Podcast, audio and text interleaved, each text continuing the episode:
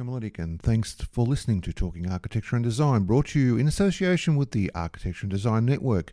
You can catch up with news, projects, interviews, and much more at architectureanddesign.com.au, where you can also subscribe to our newsletters and magazine. And today we have with us, all the way from lovely snowy LA, Terry Lin from Outer Furniture. Terry Lin is out of Outer's co founder and chief design officer, who will share his thoughts on Outer's story as well as future predictions on furniture design, i.e., the impact of inflation and economic contraction, global economic contraction, what we've seen on our furniture choices, um, to backyard trends um, that we'll be seeing this year, and also uh, on how to make sustainable furniture choices. Not an easy thing uh, to understand eco-friendly materials, to um, yeah, and, and all the other stuff that, that it has to do with sustainability.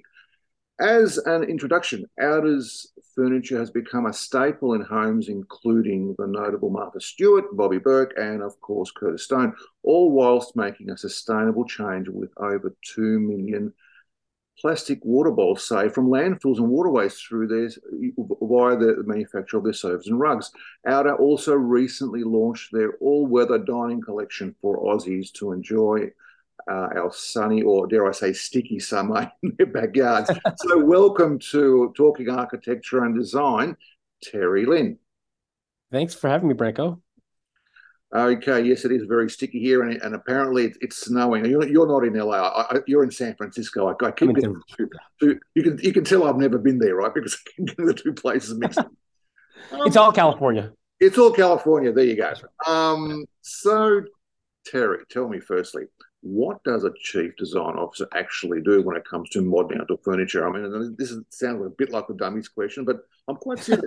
I know, I know you design things, right? So, but um, yeah how how do you design things at Outer? Um, like, yeah, what's the difference between you know there, there are design processes? Do you have a different process? How do you approach design?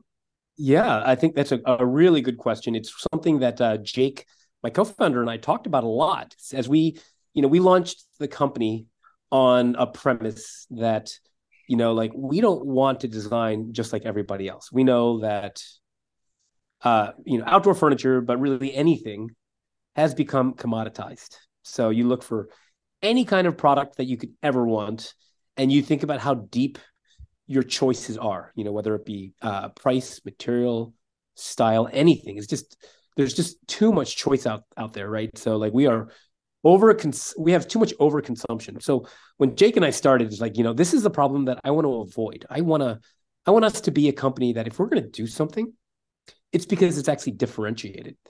And you know, going on that idea, it's like you can't design everything. So we said, let's design the one thing that we think will have the biggest impact that people will notice. And uh, I think it's really different than many companies where you think about lifestyle retailers, where uh, when they launch, they have a really long, uh, big catalog. And they, they do so either by design or they go to trade shows and they curate a lot of product from lots of different vendors, whether they're importers, exporters, or actual direct manufacturers. We didn't do that. So that was a struggle for us in the beginning because we asked ourselves, like, are we a lifestyle brand? Are we an innovation company? Are we a combination of the two? And it's something that we continue to talk about.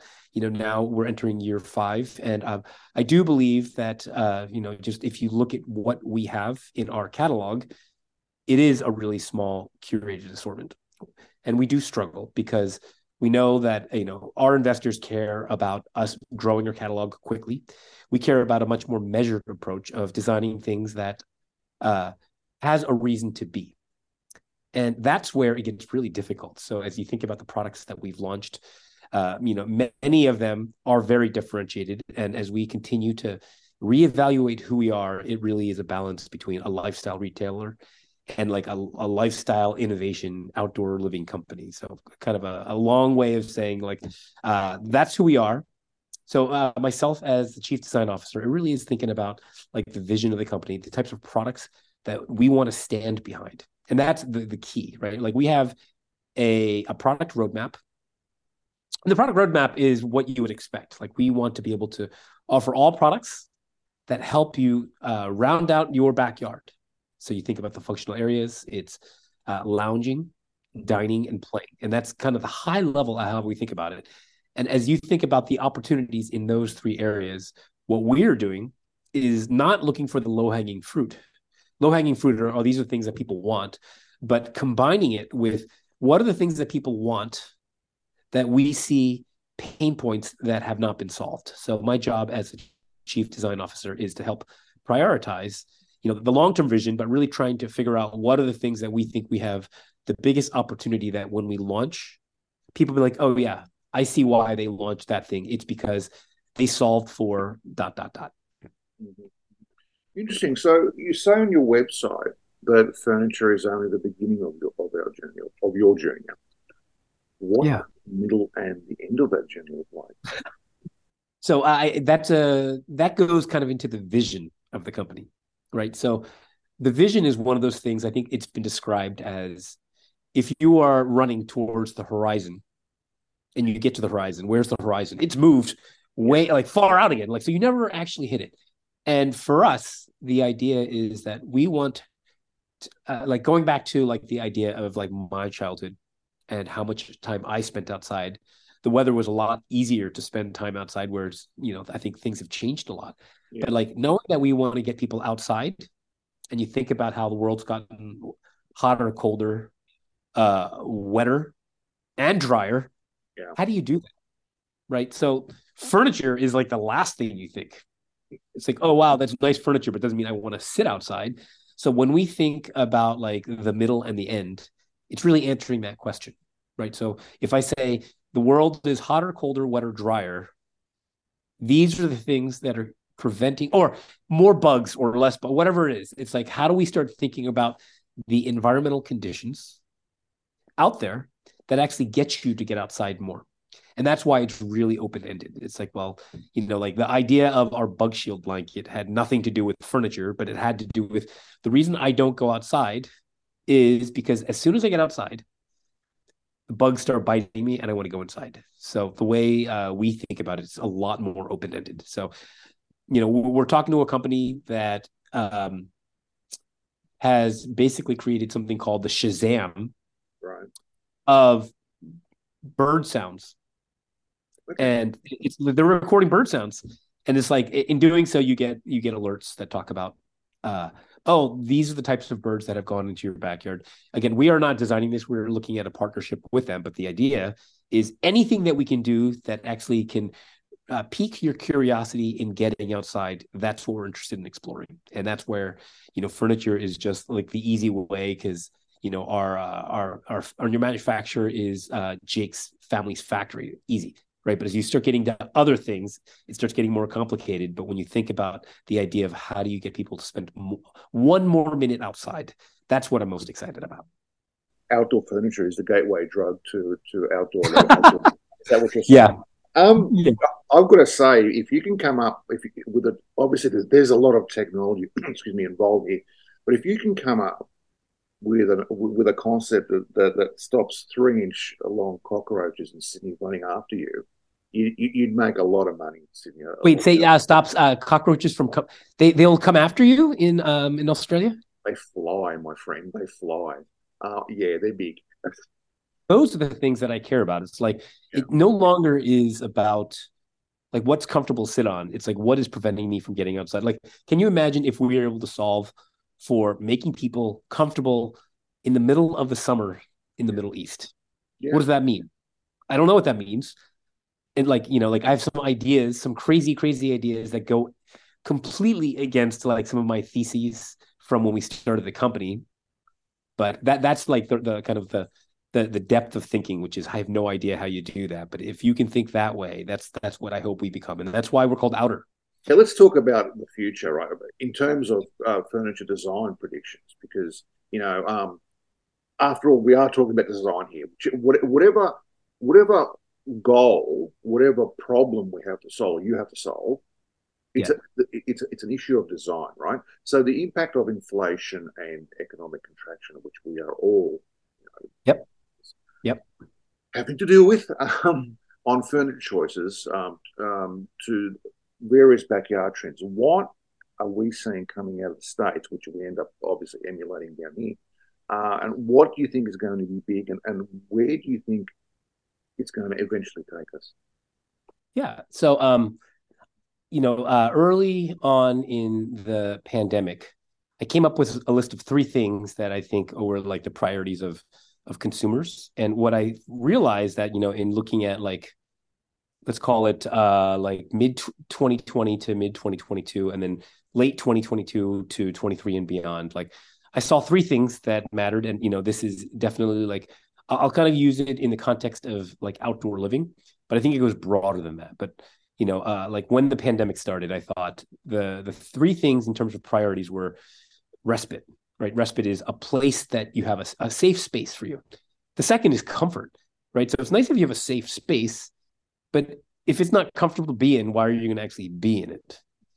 and then the last had to do with like thoughtful consumption and that's a, a more loose way of talking about like the the trend of sustainability. Fast forward to today and at least what i see is that the the three things the order has shifted. So where it was respite comfort and thoughtful consumption i now believe it's thoughtful consumption comfort and then respite. And the reason I talk about thoughtful consumption is just what you talked about, which is, you know, I, I read a, a, poll that um, it, it asked like uh, Americans about their concerns, and four of the five of them were most concerned, just like I think everyone in the world, about inflation and rising prices. Yeah. It outranked climate change and environmentalism. So you think when you know when uh, the, the the economy is good, people are thinking about like other things and sustainability is a big one and you know i do believe that many people care a lot about sustainability but i think they think about it a little bit differently now only because of the challenges they face you know with the necessities that they need to buy and i think the uh, because of what's going on because of the, the the the global slowdown because because of how wobbly the economy is because of inflation and how out of control it is because of rising interest rates we tend to think really short term.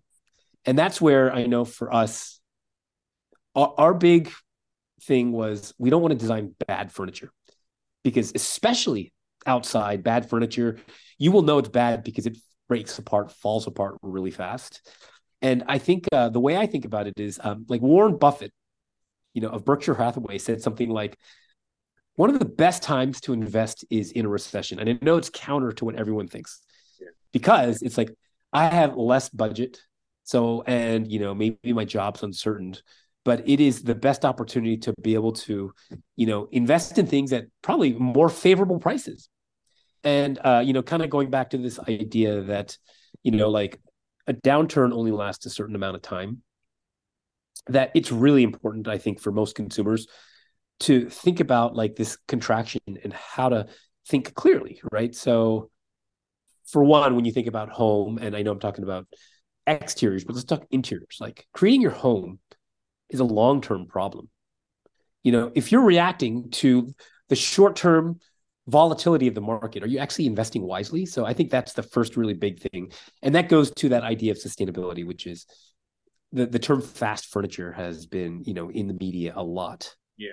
And then down, like you're talking about, like, I don't want to buy fast anything, fast fast fashion, fast furniture. But what do you think people are going to do in a downturn?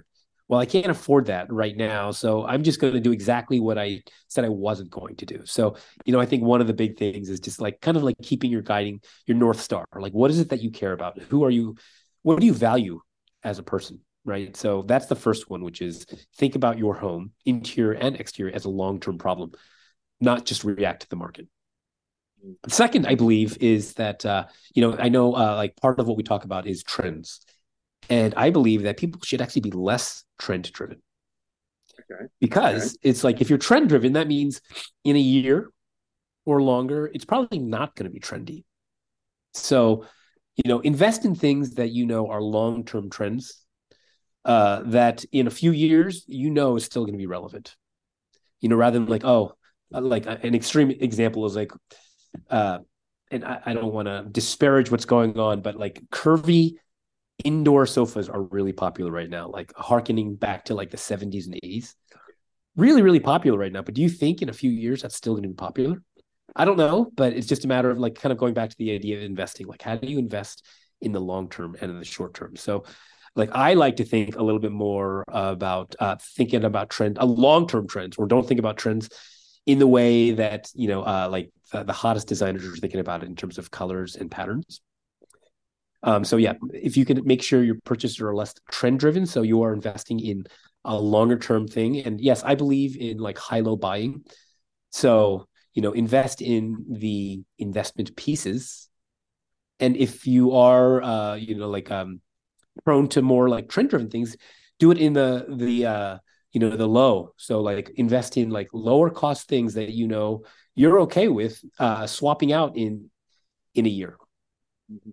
Um, I think you know the another long term thing is like how do you just make sure to can going back to like everyone's north star like what is it that matters, and I do believe like investing in people, in spaces, and things that actually bring you happiness, especially in the time of uncertainty, is what you need to focus on. So, you know, um, you know, I think I'm guilty of all those things that I said. You know, like in a downturn, like what do you do? Well, you you probably go to McDonald's more than you go to somewhere where you're buying organic ingredients because it saves you a little bit of money, but that's not good for my my stomach or my health, right? So it's just like how do you just make sure to center yourself around like what really matters? With sustainability, I think the that is one of the things that we are still trying to figure out, right? So on on on when I think sustainability, there are the the, the there's uh, on one end of the spectrum there's sustainability, and on the other end of the spectrum there's durability. So sustainability is all about like this thing is eco-friendly and over time it just breaks down which means you have to replace it quicker. And the other end it's the this lasts a long time which means you don't have to replace it you know in a normal time frame it's going to last twice as long. So as we think about outer it's like trying to find that balance between the two and finding those right the right material choices that allow us to like span like like the right balance between sustainability and durability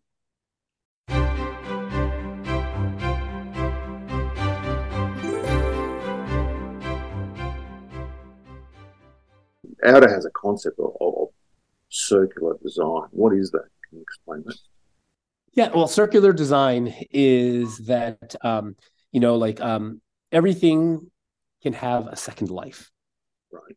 So, I mean, I, I think that's not that's not a new idea of thinking, but it's just that like uh, like with the products that we designed, we want to make sure that they can be repurposed or they have been repurposed so that they can have that second life. So, you know, many of our products are made with uh, recycled uh, um, materials.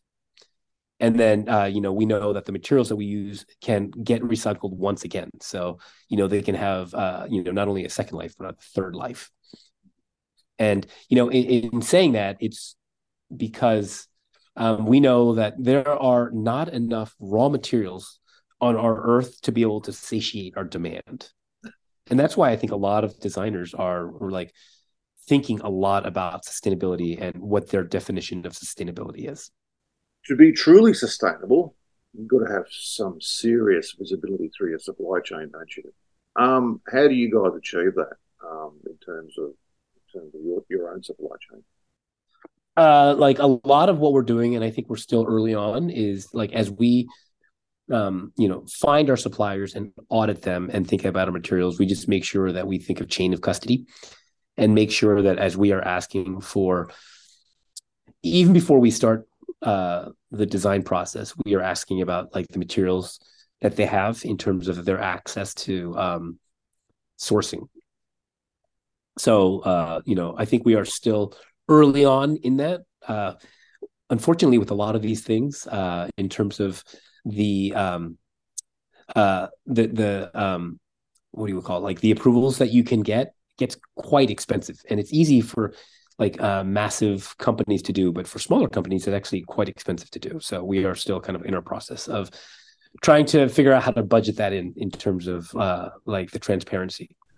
Okay so what do you think you'll change? One thing that you'll change in the furniture industry uh, how will you achieve it? So i i think that as simple as our first product was, Um, it, it was uh, sorry, not our first product, but the feature, which was the outer shell, and the outer shell is essentially a, a flap of fabric that attaches to your back cushion and it wraps over your back cushion and your seat and protects it. And uh, you know, when we designed that, uh, I had never thought in a million years that this thing could be patented because it was so easy to design. But you know, as as uh, we kind of uh, socialized it with our investors and friends and family, they're like, "Wow, this is really cool. I've never seen anything like this. You should try to get it patented." So that was never on our roadmap of things to do. But they're like, "Yeah, you're right. We should look into it." And I think what it shines a light on is that there's so much innovation to be had when brands and manufacturers actually start thinking more like a consumer. Because today, the way brands think is I just want to make money and I want to make money by looking at what everyone else is doing. And everyone is just copying everybody else. And I think with what we're doing, it is harder. Uh, it's a risk, but at least it shows that, you know, like there's opportunity everywhere, every high and low for anyone. If you just think as simple as what problem am I going to solve? And that's kind of how we always think. I use the, I jokingly, what people always talk about duct tape moments or aha moments or light bulb moments. I always talk about it as uh, Seinfeld moments, which is, you know, the the sitcom that was back in the '90s. So it it, it uh, dates me, but I love that show, and I loved his uh, monologue where he always starts out talking about have you ever noticed when why is it that? And he says something really funny. Uh, it's like observational, and it's like, yes, why is it that they do that? So, um, you know, at least when I think about design, um, I hope that uh, you know more designers begin thinking like this, which is rather than just designing to a price point based on materials and trends and uh, uh, you know manufacturing techniques. How do you actually solve something for a customer? if I can actually get more companies to do that, then I will feel like you know Outer has been successful by like uh, what do they say? Like the rising tide lifts all boats.